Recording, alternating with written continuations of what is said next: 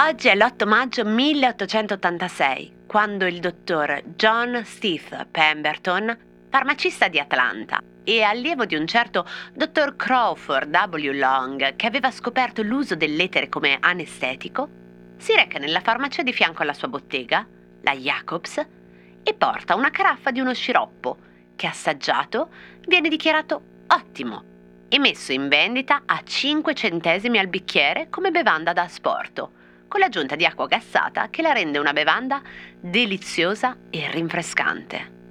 Oggi, 8 maggio 1886, è nata la Coca-Cola. Durante il primo anno si vendettero in media 9 bicchieri al giorno.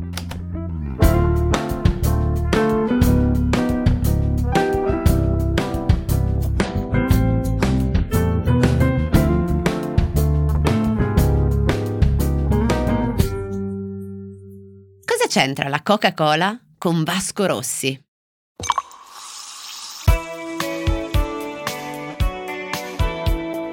Piccolo spazio pubblicità. No, non è questa la risposta. In realtà, anche l'affermazione che ho fatto prima, oggi 8 maggio 1886 è nata la Coca-Cola, bla bla bla, non mi convince completamente. Cioè, è vero che la bevanda nasce oggi, per la precisione, e come peraltro è avvenuto nella storia di molte che poi sono diventate bibite, come vero e proprio ritrovato farmaceutico. Ma perché la Coca-Cola nasca come cosa, cioè quello che ci interessa qui, a cosa c'entra, in realtà dobbiamo aspettare qualche anno e la Coca-Cola come cosa, secondo me non esiste senza il suo logo, il suo colore e il suo contenitore, cioè la bottiglietta. In una delle prime puntate di Cosa c'entra vi avevo esposto i principi secondo cui Bruno Munari valutava la buona riuscita di un logo. 1. La sintesi, cioè la capacità di un segno semplice e immediato di comunicare un messaggio con precisione. 2. La riproducibilità, e cioè la possibilità di rifarlo a occhi chiusi, Munari diceva, la capacità di un bambino di tracciarlo con un dito sulla sabbia.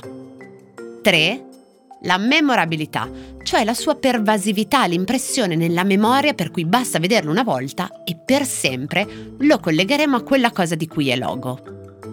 Ora, quei due che dividono con me questa casa, mantenuti peraltro, hanno scovato da qualche parte su YouTube un test che mi ha mandato insieme gli occhi, il cervello e anche la fiducia granitica rispetto al fatto che loro madre conosca tutti i loghi del mondo. Ovviamente no. Ma quello della Coca-Cola? Certo, chi non lo conosce? Eppure quel giochetto diabolico mette a confronto due versioni dello stesso famosissimo logo e lo fa per un sacco di loghi diversi, tra cui Coca-Cola. You're just a Coca-Cola cowboy.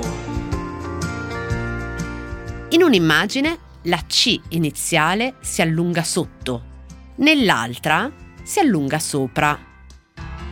L'ho postato per voi un mesetto fa su Twitter, avete votato in 3700 circa e il 10% di voi ha scritto che il logo corretto era quello con la seconda C allungata sopra. Siete state brave e bravi. Io ero nel 90% della ragione che affermava che la C allungata fosse solo nella prima parola, ma ci ho messo un po' a rispondere e l'ho fatto con approssimazione, senza la certezza assoluta. Questo significa che il logo di Coca-Cola non segue i principi munariani perché non è al 100% riproducibile o memorabile? Assolutamente no. Anzi, significa che rispetta perfettamente il carattere della sintesi, cioè avere dei tratti che noi riconosciamo come appartenenti al suo logo. Al limite, significa solo che siamo un po' distratti.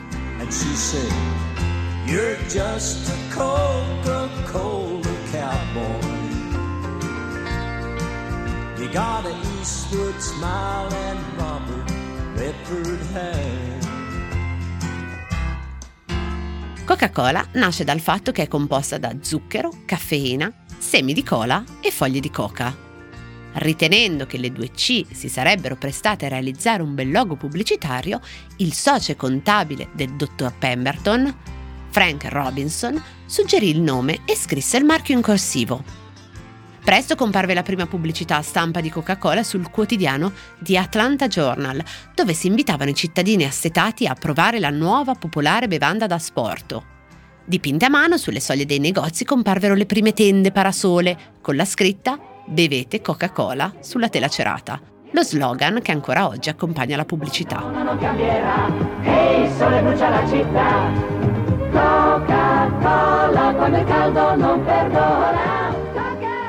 Ma non siamo ancora alla Coca-Cola come cosa senza la sua bottiglia.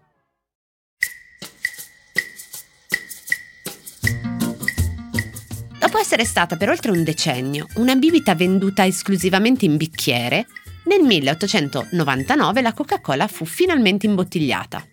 Le bottiglie usate a quei tempi erano semplici bottiglie a lato dritto, che erano tipicamente marroni o trasparenti. The Coca-Cola Company chiese agli imbottigliatori di imprimere il famoso logo Coca-Cola su ogni bottiglia. Tuttavia, marchi concorrenti come Coca-Nola, Coca-Co, Coca-Cola e persino Coche copiarono e modificarono il logo approfittando proprio della nostra sopracitata distrazione.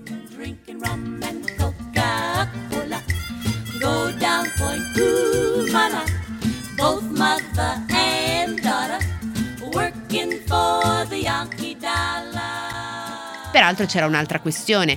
L'etichetta a forma di diamante era di carta incollata sul vetro e conservandola nel ghiaccio si staccava e veniva via. L'idea a un certo punto è quindi di lanciare un concorso. Il 26 aprile 1915 gli amministratori della Coca-Cola Bottling Association votarono per spendere fino a 500 dollari per sviluppare una bottiglia distintiva per Coca-Cola. La sfida, qui davvero munariana intesa nel senso precedente, era di sviluppare, leggo perché è bellissima, una bottiglia così distinta da riconoscersi al tatto, al buio o da un frammento se giace rotto a terra. Hai una nuova casa ormai, però da fare ancora hai. È più facile se Coca-Cola con te puoi tirare il tuo piano Una delle prime proposte arriva da un apprendista interno, Clyde Edwards, che ha l'idea per la sua bottiglia di riprendere e stilizzare la forma di un bacello di cacao, come almeno lui lo aveva visto sull'enciclopedia britannica. Al tempo stesso, i solchi, che ricordavano le pieghe di una gonna, il centro rigonfio, il collo affusolato, lo rendevano simile all'immagine di una donna. La bottiglia di Coca-Cola è stata chiamata in molti modi nel corso degli anni. Uno dei soprannomi della bottiglia, non a caso, è Hobble Skirt. To hobble significa zoppicare. La gonna hobble era una tendenza della moda degli anni 10 in cui la gonna aveva un aspetto molto affusolato ed era così stretta sotto le ginocchia da far zoppicare chi la indossava. Ma poi alla bottiglietta è stato anche dato il nome di Mi West, in onore della famosa figura e della sua formosa figura dell'attrice.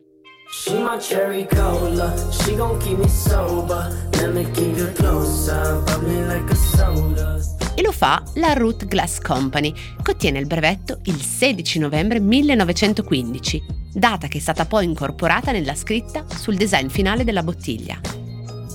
Anche quando fu introdotta la bottiglia in plastica, anche nella sua versione grande e non più monodose, anche questa riprodusse meticolosamente l'originale disegno di Samuelson, ennesima riprova della capacità di sopravvivenza di questa icona culturale. Torniamo a questa cosa del monodose. La bottiglia della Coca-Cola è uno di quei casi in cui nacque prima la figlia, cioè la piccola, della madre, la versione XL, che venne introdotta nel 1955 dalla ditta di Raymond Loewy, che in veste di consulente contribuì alla scelta del disegno e al redesign del logo. Ed ecco cosa c'entra la Coca-Cola con Vasco Rossi, che Ramon Lowy, oltre che della BP, della Shell, dei supermercati Spar, della Hoover e appunto del restyling della bottiglia della Coca-Cola, è anche l'autore del logo di Lucky Strike. Vivi in bilico fumi le tue lucky strike. e ti rendi conto di quanto le maledirai. Chiudo questa puntata con un ringraziamento di cuore per la partecipazione di chi di voi era a Voices, una giornata dedicata ai podcast del Post, sperando che ci siano presto altre occasioni. E noi ci sentiamo sempre qui, sempre alle 12, domani 9 maggio 1978.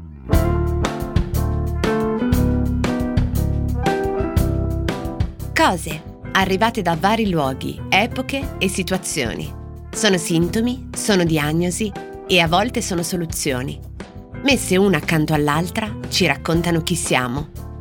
Io sono Chiara Alessi e Cosa c'entra è un podcast del Post in cui partendo da un fatto del giorno vi racconto la storia delle cose.